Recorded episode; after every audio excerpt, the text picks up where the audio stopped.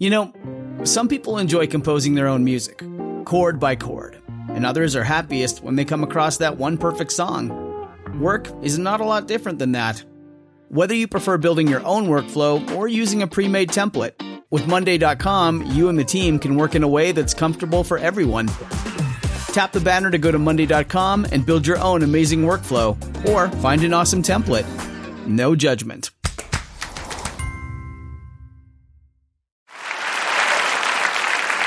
So the cops are getting all of the attention and also most of the heat these past few years in the conversation about what is not working in the American criminal justice system. But the police officer who arrests a suspect actually hands that suspect off quite quickly to another law enforcement officer, and that is the district attorney, the DA, the prosecutor, whose job is not to be that suspect's friend, but to put him or her away if the crime and the evidence call for it.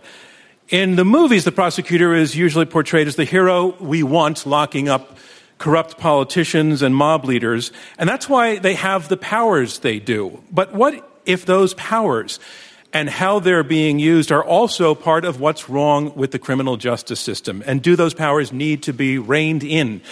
Well, that sounds like the makings of a debate, so let's have it. Yes or no to this statement? U.S. prosecutors have too much power.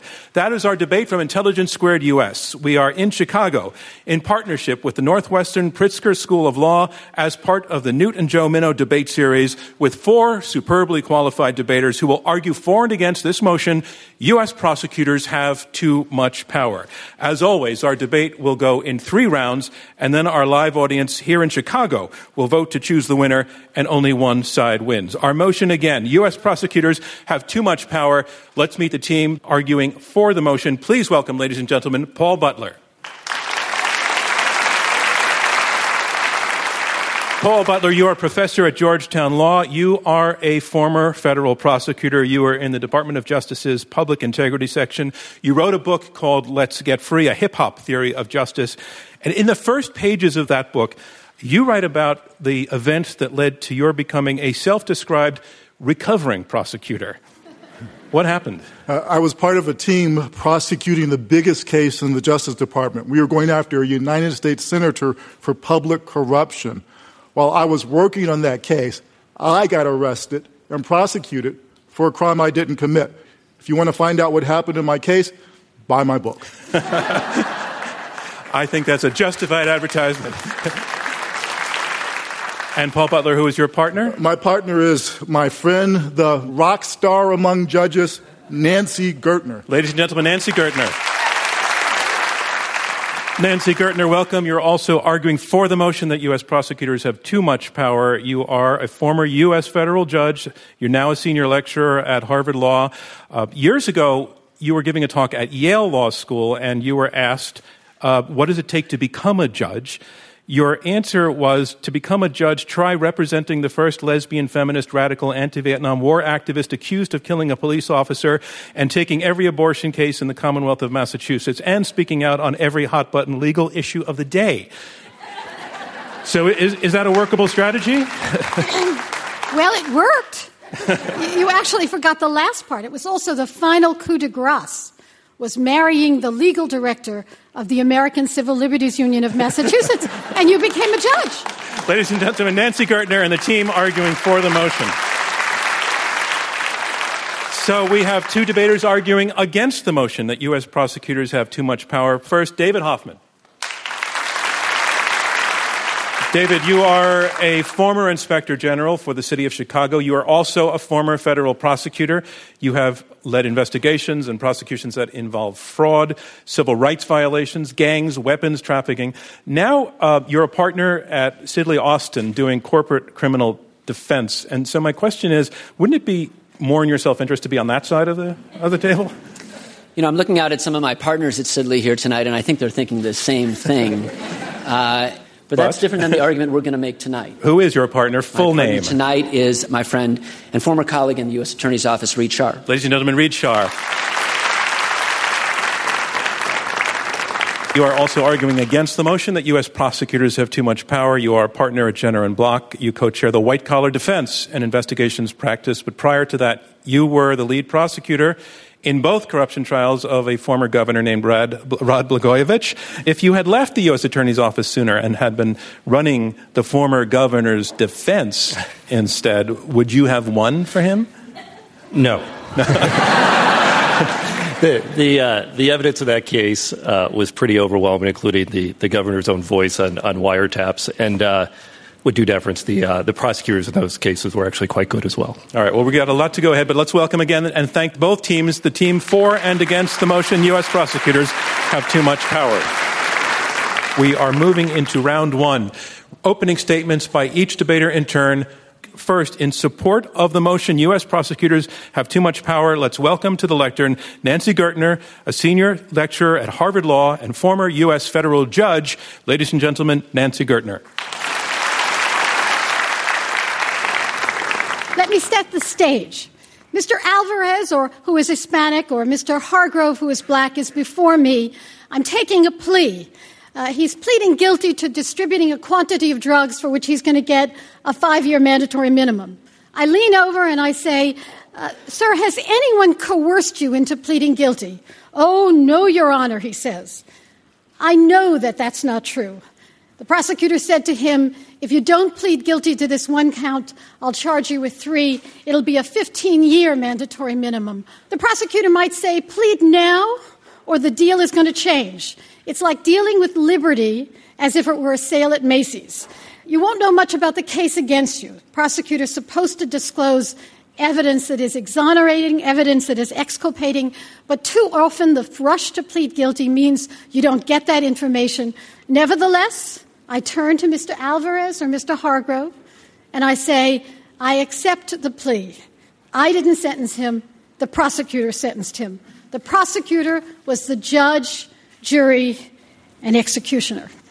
And it's not just Messrs. Alvarez and Hargrove, it's Aaron Swartz, the 26 year old internet prodigy, uh, accused of computer fraud for downloading scholarly articles off of the organization called JSTOR. He was offered a six month sentence if he pled guilty, or seven years if he went to trial. And he committed suicide. Or it's Kevin Ring, who was prosecuted for a lobbying scandal. After trial, the prosecutor recommended 17 to 22 years when Jack Abramowitz, who was the head of the scandal, was offered four on a plea. 90% of federal trials uh, plead guilty, 95% of state trials now, who cares, you might say? They all plead guilty. After all, they're probably guilty. There were 1,576 exonerations in the United States since 1989. 10% of them were pleas. It's not just mandatory minimums, it's vague statutes, vague laws that enable prosecutors to pick the person and then the crime. Harvey Silverglate calls it three felonies a day or there are multiple counts for a single incident, vastly increasing the possibility that you'll get a, an extraordinary sentence. Surely there are wonderful prosecutors there on this stage today. They'll say they're doing God's work. Trust us, they will say, not those judges. It's interesting, you always talk about good prosecutors and bad judges, but judges can be appealed, reviewed, bound by precedent. My colleagues on this stage will talk about the fabulous decisions that they have made. But the issue is not the rogue prosecutor, it's the endemic risk of power misapplied. It is about transparency.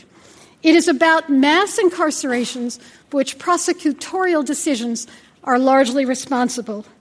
It is about coercion. Sadly, it is also about race. U.S. prosecutors have much too much power. Thank you. Thank you, Nancy Gertner. And that is our motion. U.S. prosecutors have too much power. And here to make his opening statement against this motion, David Hoffman. He's a partner at Sidley Austin. He is a former inspector general and federal prosecutor. Ladies and gentlemen, David Hoffman. Thank you very much. Um, the people who benefit the most from strong, effective prosecutorial power are those with the least power and resources in our society. Prosecutors and strong prosecutorial offices are an antidote against the most powerful. And therefore, this issue is in fact a social justice issue. prosecutors in our society have a duty, have a duty to use the powers that are appropriate and that are strong to minimize the harm from crime on those who are the least powerful. And I'm going to talk briefly in this opening statement about public corruption crimes and about gang and gun violence crimes. Topics that in Chicago we have a great deal of experience with, unfortunately. How do you stop? How do you stop a secret effort by the most powerful public officials to hand out public goods to the politically powerful so they can maintain office? What it requires is a strong, independent prosecutor's office to investigate and prove the crime beyond a reasonable doubt to a 12 person jury, where the crime itself was usually kept hidden in sophisticated ways by sophisticated people.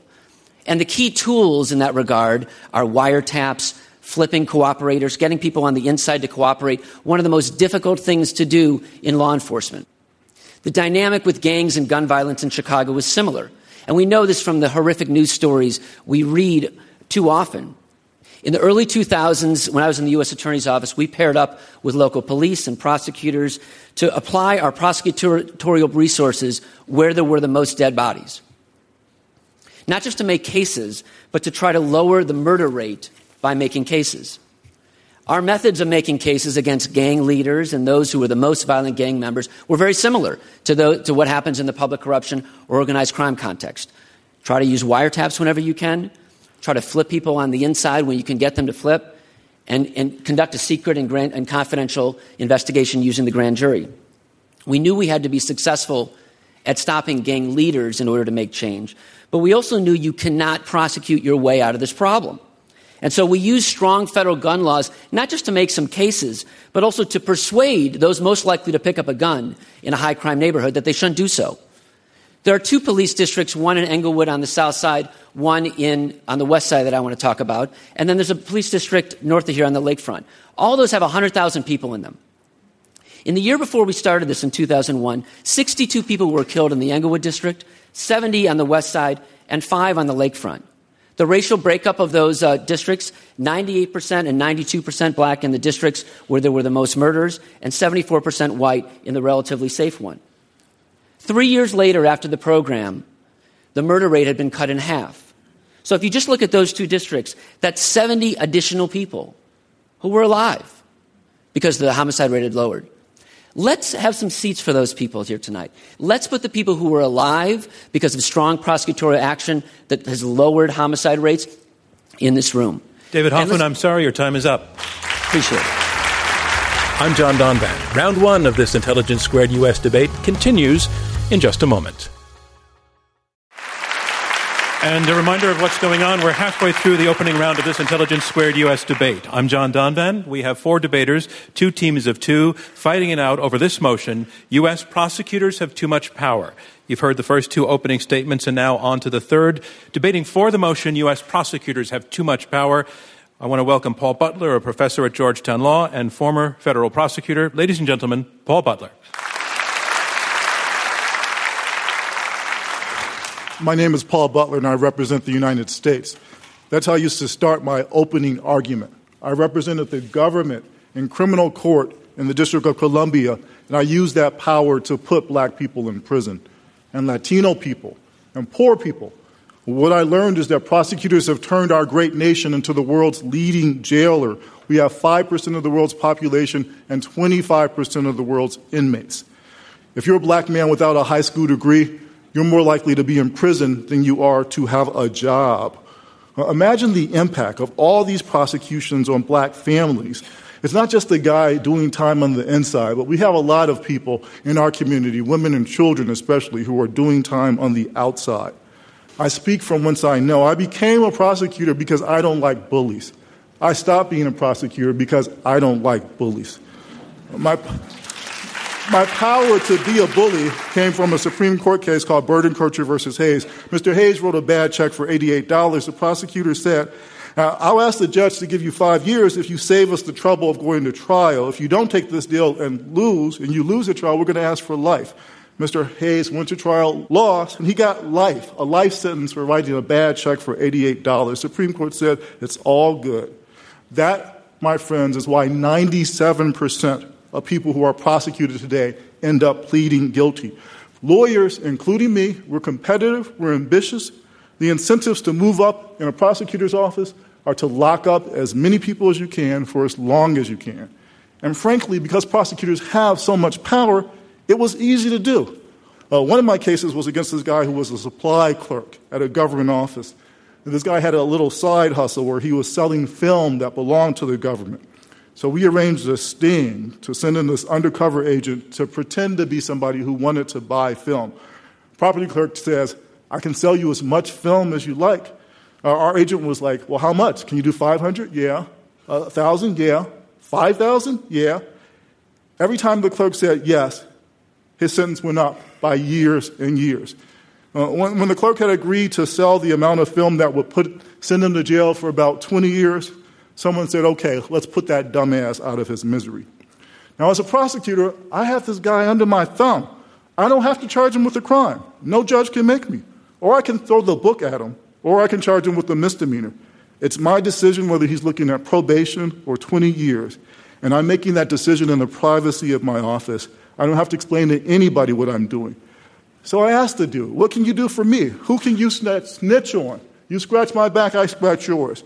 Prosecutors use this power to go after people like Eric Garner in Staten Island for selling a single tobacco cigarette. People like Michael Brown. He was stopped by the police for walking in the street. They prosecute that case. And, and how do federal prosecutors like Reid and David use this power? Uh, David said it's an antidote to the powerful, but about 50% of the people his office prosecute who go to jail, they go to jail for drug crimes.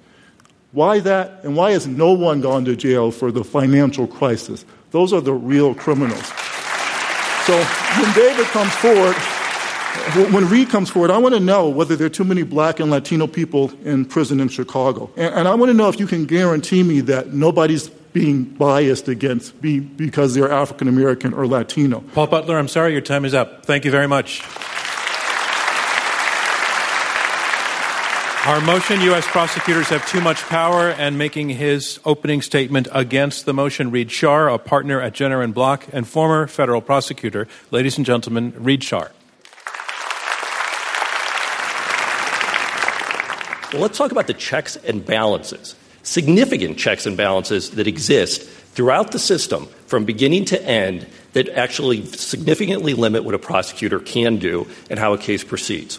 Now, let's use it in the context of a hypothetical. Let's take a bank robbery. Bank robbery occurs in Chicago. Person runs into the bank, robs the bank, runs out with money, maybe uses a weapon, is gone. Let's assume the prosecutor and the agent are able to get to a point where they want to charge the case. They think they know who did it. So, in the federal system, what do they do? They go to a neutral third party. They go to a magistrate judge.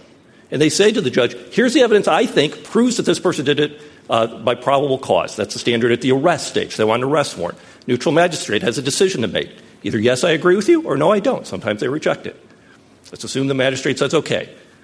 Agent goes out, arrests the individual. Now where do we go? We go back in front of the neutral third party, the judge. We're going to debate bond. Does the defendant get bond? Then we go potentially to a probable cause hearing. The judge, again, must decide is there probable cause to believe this crime is committed? Of course, it hasn't even been indicted yet, so now we go to the grand jury. A group of people made up of individuals from society who are brought in who are asked to listen to evidence. So in our case, grand jury returns an indictment. Now we go to the judge's room, to the trial court, where there is a brand new, neutral third party who's going to oversee everything that happens from here on out, whose job is to make sure, much like the prosecutor, that justice is done. Defendants unhappy with discovery, defendants unhappy with the way the prosecutor is acting, defendants unhappy with anything, bring a motion. You've got a judge who will decide that motion. So, how will the case resolve itself? Well, typically one of three ways. One, it could be dismissed. That does happen from time to time. Two, the defendant could plead guilty, which means, just so we're clear, the defendant walks into court, raises the right hand to take an oath to tell the truth, and admits that they committed the crime. It is the judge's job to determine whether they are satisfied with that determination. The judge's job to determine whether or not it's voluntary, whether it's knowing. And what happens at trial? The prosecutor must prove to 12 people unanimously that there is proof beyond a reasonable doubt. One juror looks at that case, and decides there's a reasonable doubt, there's no conviction. And what happens after the conviction? Then the judge looks at it again, and the judge can decide, I think the jury got it wrong. I'm throwing the case out. Now we go to sentencing. Does the prosecutor from on high say what the sentence is? No, that's not what happens. Prosecutor makes their argument. Now it's the defendant's turn through counsel. And then the judge decides what the sentence is. Then are we done? No, we're still not done. Because now the defendant gets to go to a brand new courtroom, the appellate court. And the defendant can raise whatever he or she wants issues about the trial, issues about the plea, issues about the sentencing. It's all overseen through that check and balance. So if we're going to have a discussion about whether prosecutors have too much power, let's at least frame it within the system that we have today that puts significant checks and balances. And at the end of the evening, what you are going to see is that prosecutors do not have too much power. Thank you. Reid Schar. And that concludes round one of this Intelligence Squared U.S. debate, where our motion is U.S. prosecutors have too much power.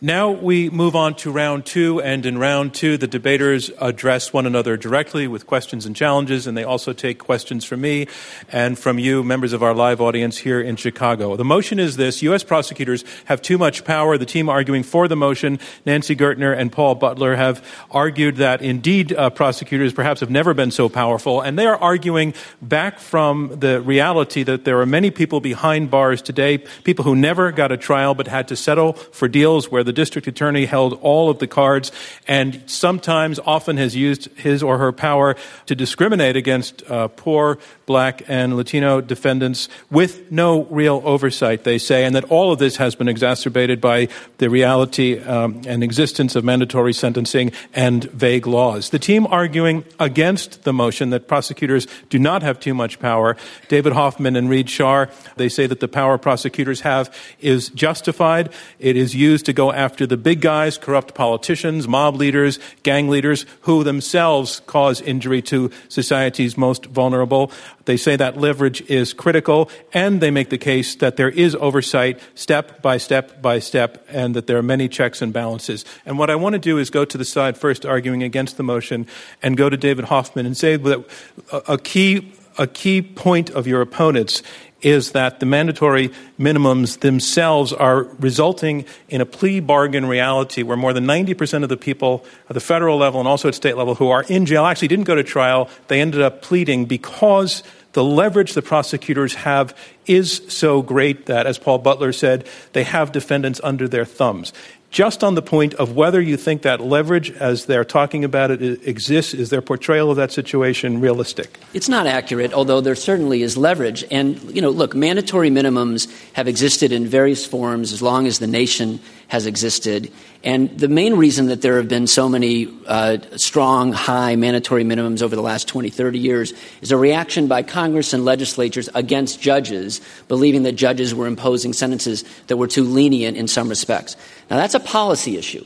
And my guess is that we would have a lot of agreement between the four of us on the policy issue of whether drug sentences, mandatory minimums or otherwise, are too strong. But on the issue of uh, leverage. And yeah, the, the, the, the, aspect of coercion due to that leverage. Well, look, you know, there is a mandatory minimum in the state of Illinois for murder. It's 20 years. There's a mandatory minimum in federal law for buying and selling children. It's 30 years. And there are mandatory minimums for drugs. When you prosecute a public corruption case, you very infrequently have the opportunity to use mandatory minimum sentences because there generally there are no mandatory minimum sentences in federal law for bribery or fraud or other types of crimes that you would often get insiders committing to try to flip them. This, this, the office that was described by the other side of you're trying to flip people to get someone for having one marijuana cigarette is not the office we know. You're trying to flip people to go up the chain, to get the leaders, okay. to get the ones who are most culpable. And the dynamic is you're going to use sentences to try to persuade okay. someone they should cooperate. Let's let Nancy Gertner respond to you. Well, the, it was true that mandatory minimums came about because of a concern about disparity and some lenient judges and also some judges who were sentencing people too much. But one of the things that an old professor of mine said, which was wonderful, is that discretion is hydraulic. When you take it away from one, it cedes to the other. And so what happened is we've taken away discretion from judges in the mandatory minimum cases and even mandatory guideline period, and then that cedes to the prosecutor. The notion that there's a meaningful oversight by the judge You couldn't have had a judge who wanted to be more of a meaningful oversight than me. If I didn't feel that power, nobody did. We're going to trade stories of horror stories, and they're going to have trade stories of wonderful, you know, noble prosecutors. The issue is an endemic one an information deficit. The prosecutor has the information, a resource deficit. You can equalize it to a degree, but they are bound to have more, and a law deficit, which is as long as there is mandatory minimums, you're going to wind up with leverage beyond anything that any defendant could possibly well, have. Let me go to your opponents. Is, is, there, a, is there a problem with the, the, an information deficit, with the prosecutor knowing more than the defendant? You know, I, I, think the answer to that is, is largely no, because when, when, you know, John, when you get to the point of trial, it is incredibly transparent. What happens is there, there are rules that are in place. Any rule is subject to abuse. So we can't have a debate about people who aren't applying the rules or who are abusing the rules. What the rules say, and I can tell you what the office that, that David and I were in, is you turn things over. You just turn them over um, and you provide information, you provide witness statements. Now, is there risk in doing that? Have we had grand jury witnesses shot and killed? Uh, because information was turned over? Yeah, there's dangers to it. You try to protect things through protective orders, and there are consequences. But the rule of the road is, and should always be applied, that that information is turned over and, and is provided. Now, there is one individual, again, if they are actually guilty, who should know quite a bit of information as well, and that's the defendant. All right, I want to go to Paul Butler and, and, and re- ask you to reflect on, on Reid's depiction of the situation as it exists once a defendant actually goes to trial. Know, knowing that you're talking about the plea bargaining is where they don't go to trial, but, but he's making the case that if a defendant gets to trial, then the prosecutor's power has a lot of checks and balances. True or not true? Well, again, if we want to talk about the 3% of cases that go to trial, even there, the prosecutor has so much evidence that he's marshaled in part through the grand jury. So the way the grand jury works is the defense attorney is not in the room, the prosecutor is the legal advisor. She doesn't have to present any evidence about innocence. All she has to do is make a low level probable cause showing that the guy is guilty, and, and, then there's an indictment. There's this process called discovery. In civil cases, you know about depositions. That doesn't happen in criminal cases. You don't even have to tell the defense who your witnesses are until shortly before the trial. So again, it's she, we're, we're, you're, if you're a defense attorney or a defendant, an accused person, you're outgunned. David Hoffman on grand juries. You know, there's a reason that the grand jury and the confidentiality of the grand jury is in the Bill of Rights. For every case that gets investigated where there's a grand jury number opened in the U.S. Attorney's Office where charges are brought, there are multiple cases where there's no charges brought. So a grand jury is a tool to investigate, to figure out what happened, and if charges should be brought. Paul is absolutely right that it is a one sided show in terms of the prosecutor is there and there's no cross examination of the witnesses. But this is an investigation to determine just whether the process should even be started, whether a charge should be brought. Do we want that to be a public process uh, if no charges are going to be brought? There are myriad people who are thankful that the grand jury process was secret because no charges were brought. And how about the witnesses? It is essential for witnesses to be able to come in and feel comfortable telling the truth for cases that may never get brought or may, where they may never have to testify at trial, that they can know that their testimony is going to be confidential. Nancy Gertner, would, would you want the secrecy removed from the process of the grand jury? I think it is de facto removed. Police talk, FBI talks. Virtually every major prosecution in the Boston area, for example, has been in the Boston Globe. Uh, but you didn't answer my question. Would you want it formally removed? Com- well, the, formally removed, no. Why? Followed, perhaps. Um, but I think that there ought to be more protections on the grand jury. I think, for example, there ought to be defense participation in the grand jury. I think there ought to be more exchanges of information with respect to that. It is, for many cases, the indictment is the end of the case. Uh, in other words, the indictment to some degree ruins a company, ruins a person. I think we actually should look to that. Ferguson and all the grand jury proceedings that we've seen with respect to Eric Garner, we've understood how distorted the process is and how important it is. And so we should, it seems to me, look again at reconfiguring this. Let's go to some audience questions. Thank you. My name is Karen Daniel. Generally, prosecutors have absolute immunity against getting sued for misconduct that they commit in the course of doing their jobs. Is that an example of prosecutors having too much power? or is absolute immunity a necessary component to prosecutors being able to effectively do their jobs? Let's take it to Reid Schar first. So it's a it's a fa- it's a fantastic question, and there are a number of actual. First of all, obviously, prosecutors are bound by the ethical rules and they're licensed, and there's something called the Hyde Amendment, and there are a variety of other actual uh, statutes that have been passed uh, in the wake of certain things that actually do allow uh, civil cases against prosecutors to go forward. Um, I think the, the difficulty is if you took away a lot of immunity, uh, what would end up happening potentially is that you'd end up with lots and lots of lawsuits against prosecutors by uh, not necessarily uh, e- people that are correctly found not to be uh, guilty, but people that actually are still in jail. And so it's a difficult balance, but I don't think because of the variety of things that prosecutors are bound by and the ethics rules and the actual other laws that exist that actually do allow lawsuits against prosecutors, um, I, I, don't think it's one of an indication of too much prosecutorial power. Paul Butler. So, what prosecutors say to defendants is if you don't want to do the time, don't do the crime. Uh, what I say to prosecutors is um, if you don't want to get sued, follow the law, uh, be ethical. Then you won't have to worry about it. Yeah, the, Reid Schar. Reid well, you know, D- David and I are now in civil practice as well, and I can tell you the standard for being sued is not just do the right thing. Um, so there are lots and lots of lawsuits that are filed every day. But, but quickly, if, if, you look, if you look at the numbers, it, it, it, it, may be a high standard, but if you look at the numbers, prosecutors are almost never disciplined. They're not disciplined by the Department of Justice. The conservative Judge Kozinski of the Ninth Circuit has an article in the Georgetown Law Journal where, where he says the Office of Professional Responsibility for Prosecutors is a joke. And it calls, he calls for uh, actually eliminating prosecutorial absolute immunity because that's the only place where there at least would be some forum to review what they do. I'm John Donvan. More questions from the audience and the results of tonight's debate still to come on Intelligence Squared US. I want to remind you that we are in the question and answer section of this Intelligence Squared U.S. debate. I'm John Donvan, your moderator, and we have four debaters, two teams of two, arguing it out over this motion U.S. prosecutors have too much power. Let's go to some more audience questions. Sir. My name is Bill Strom, and uh, hearing the debate so far, Mr. Butler described a system of uh, plea bargaining in 97% of cases rather than a system of criminal justice. And Mr. Schar then described a system of uh, several checks and balances all the way from the point of arrest to the point of appeal and post conviction relief. Good summary, actually. Thank you.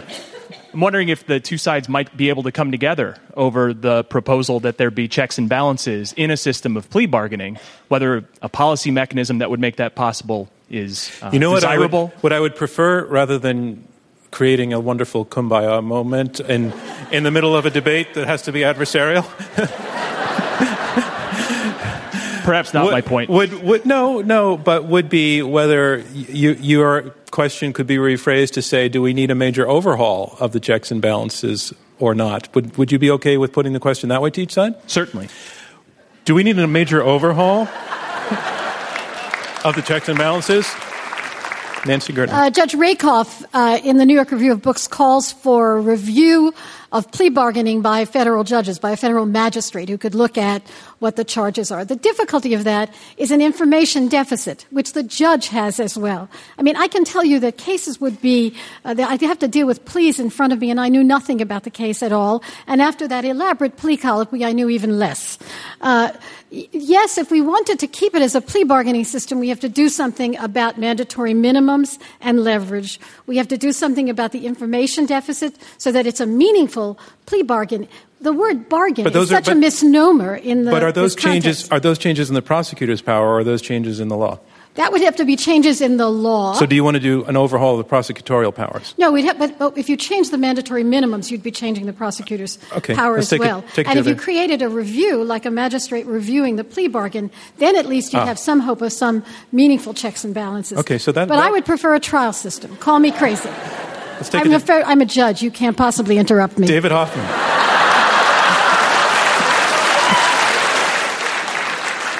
But now you have to stop talking, Your Honor.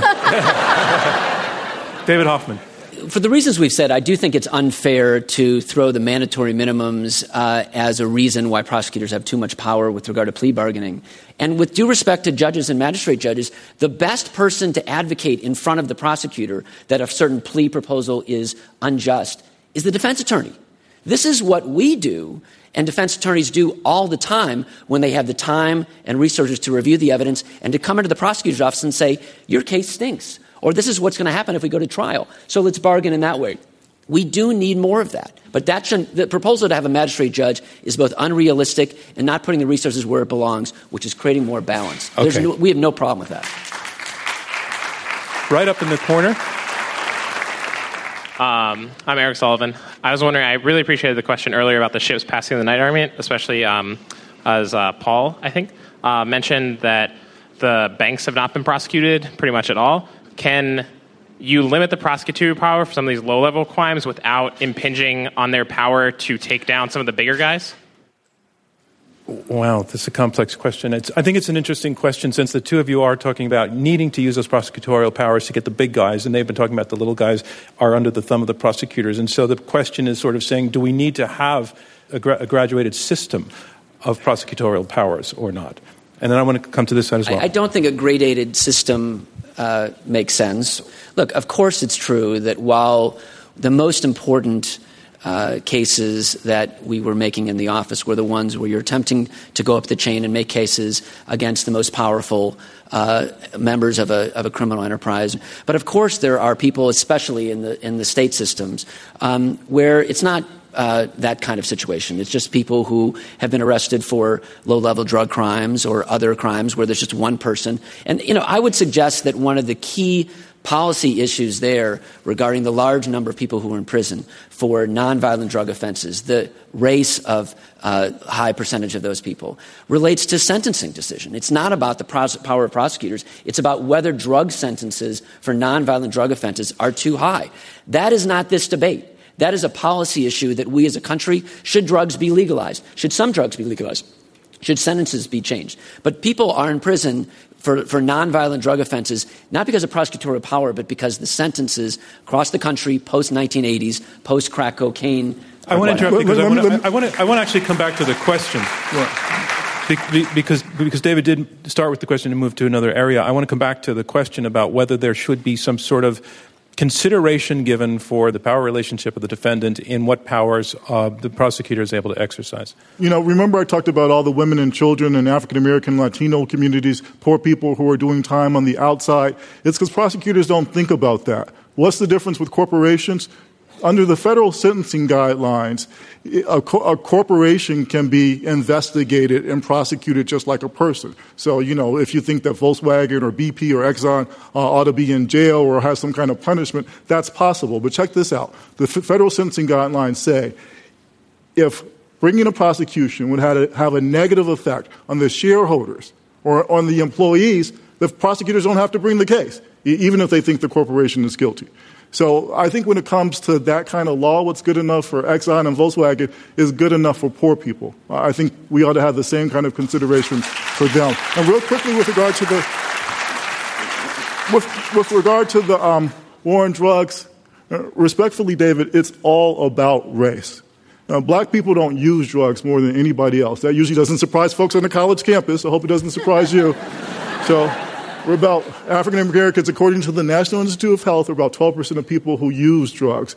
60% of people who are locked up for drug crimes are black. So 12% of people who do the crime, 60% of people who do the time. Cyrus Vance, uh, the DA in New York, he's a brave man. Why? Because he commissioned a study to see whether race was playing a role in his office. And he found at every stage of the process uh, race mattered. He controlled for the crime, he controlled for prison record. So it, it's not just about the laws or the sentence, this is about the way that prosecutors are exercising their discretion in a race based way. Richard. Yeah.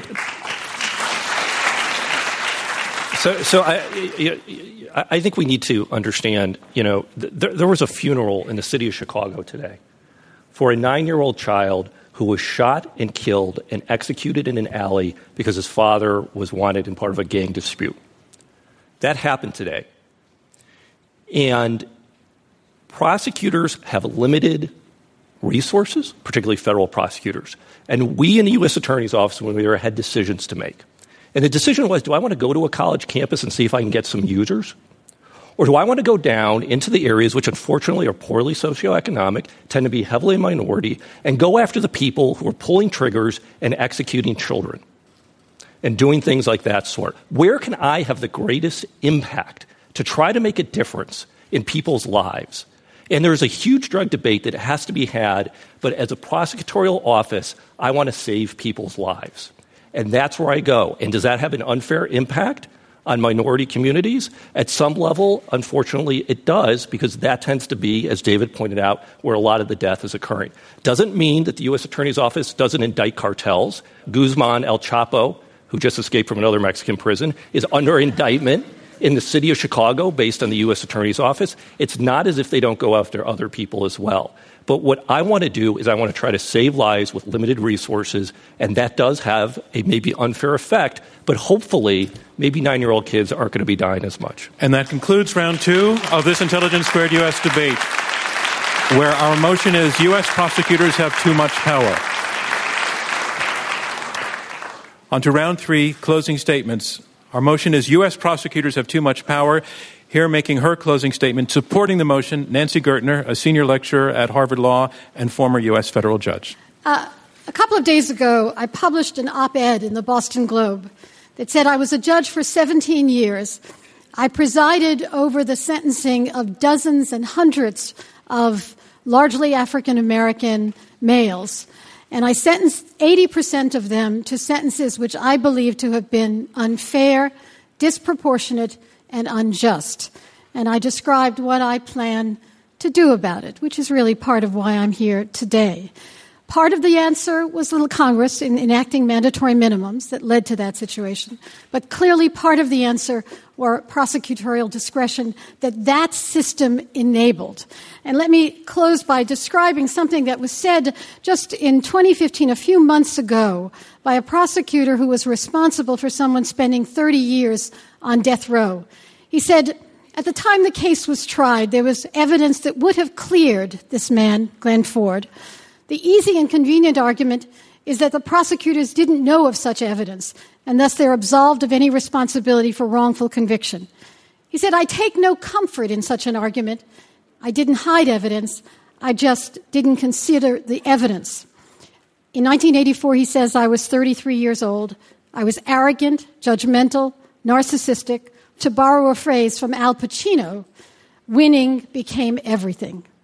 The issue is not the good prosecutor any more than it is the good judge. The issue are the endemic risks of a system that enables prosecutors to say winning is everything. Vote that prosecutors have too much power. Thank you, Nancy Gertner. And that is the motion. U.S. prosecutors have too much power. And here, summarizing his position against the motion, David Hoffman, a partner at Sidley Austin and a former inspector general and federal prosecutor. Thank you. You know, winning is not everything, and that's not what being a prosecutor is about, either in approach or in duty. You know, Paul's written an article and, and has argued that good people do not become prosecutors. I don't know whether I'm a good person, but I became a prosecutor because when I was in law school, I went down to the Woodlawn neighborhood, which was south of Hyde Park, to uh, talk to people about whether a community service group should be started. And I heard stories from them about how their neighborhood was better, safer, because the feds had come in and taken away Jeff Fort, one of the leaders of a big gang, and that made them feel better. Parents feel more secure, and they were happy about that. The parents in these neighborhoods who are looking for advantages in raising their children, where too many nights they put their children in a bathtub in order to protect them, they are looking for help from prosecutors and the police. And those same parents are frankly scared of the police as well. They worry about their sons uh, getting arrested or, or uh, hurt wrongfully by the police. And as prosecutors, we need the powers to go after both. That's what being a prosecutor is. On the same week when I had just had three police officers plead guilty for lying under oath to try to enhance cases on people, I was driving with other police officers on the west side because they wanted to show me around. And they got a call that there had been shots fired and a pizza delivery man had been shot to death in a van. He's a 35 year old father of two. He had been, they were ready to move to another neighborhood farther south for safety. we should insist on strong, strategic, effective, smart use of prosecutorial power, hold our prosecutors to transparent and accountable judgments on that, but not diminish prosecutorial power. Thank you, David Hoffman. And the resolution again U.S. prosecutors have too much power. Here summarizing his position in support of the motion, Paul Butler, a professor at Georgetown Law and former federal prosecutor.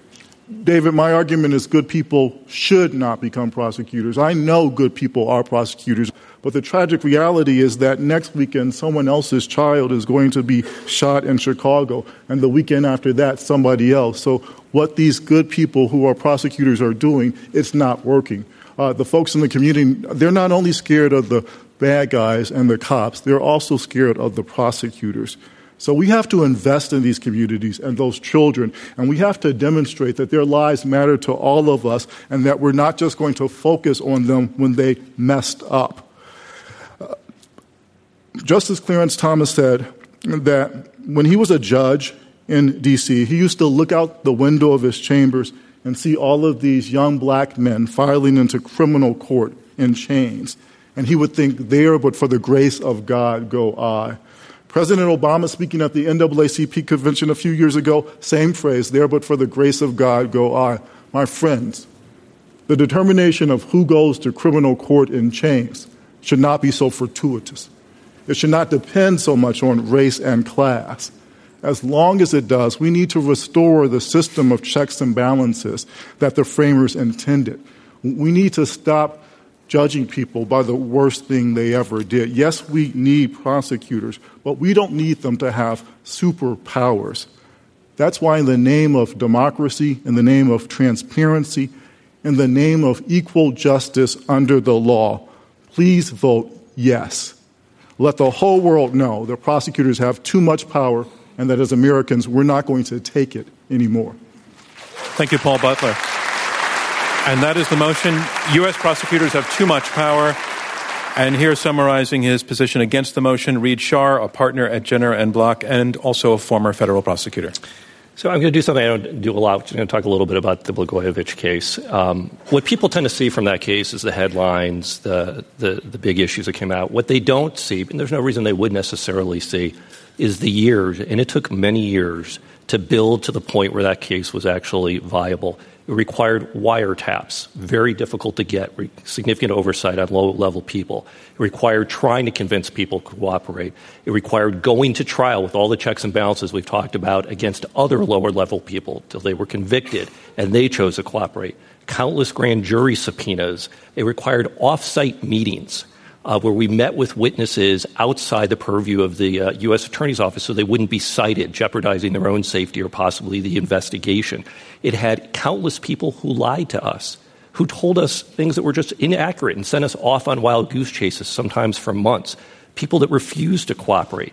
And at the end, when we were finally, after years and years of using really every prosecutorial power we had, able to get up on the wiretaps, able to listen to the governor's calls, then it required luck as well to add into the mix. It happened to be that there was a presidential election. He was talking about selling the Senate seat.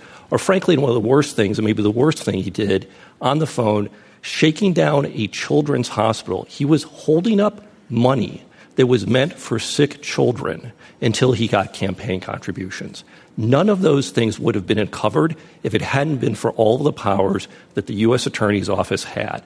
So if we're going to take power away from prosecutors, we need to fully understand, and it's hard to quantify, but we need to fully understand there are going to be some people, maybe people like the governor, maybe people pulling the trigger, that are going to get away with crimes that will never be solved that we can solve now. Thank you, Reid Schar. And that concludes round three of this Intelligence Squared U.S. debate, where the motion is U.S. prosecutors have too much power.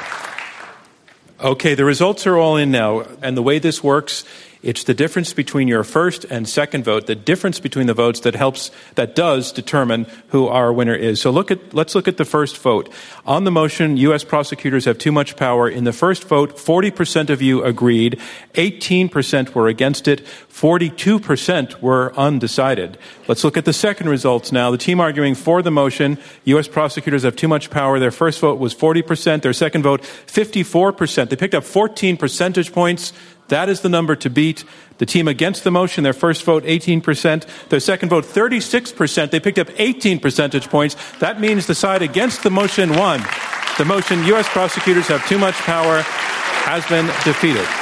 Our congratulations to that team, and thank you from me, John Donvan, and Intelligence Squared U.S. We'll see you next time. This Intelligence Squared U.S. debate, presented in partnership with Northwestern Pritzker School of Law's Newt and Jo Minow debate series, was held in front of a live audience in Chicago. Dana Wolfe is our executive producer. Robert Rosenkrantz is chairman. Taylor Quimby and Rob Christensen are the radio producers. Damon Whittemore is the audio engineer. Clea Chang is chief marketing and digital officer. Chris Kamakawa is director of research. And I'm your host, John Donvan. For more information or to purchase tickets to future events, visit iq2us.org. These debates are made possible by generous contributions from listeners like you and with support from the Connor Davis Family Foundation, Van Greenfield, Thomas Campbell Jackson, Christopher W. Johnson Charitable Trust, Ilona Nemeth and Alan Quasha, George L. Ohrstrom Jr. Foundation, Jerry Ohrstrom, Dr. Kelly Posner Gerstenhaber, Profit Capital Asset Management, the Rosenkrantz Foundation, the Mortimer D. Sackler Foundation, and Daniel H. Stern. From Intelligence Squared US, thank you.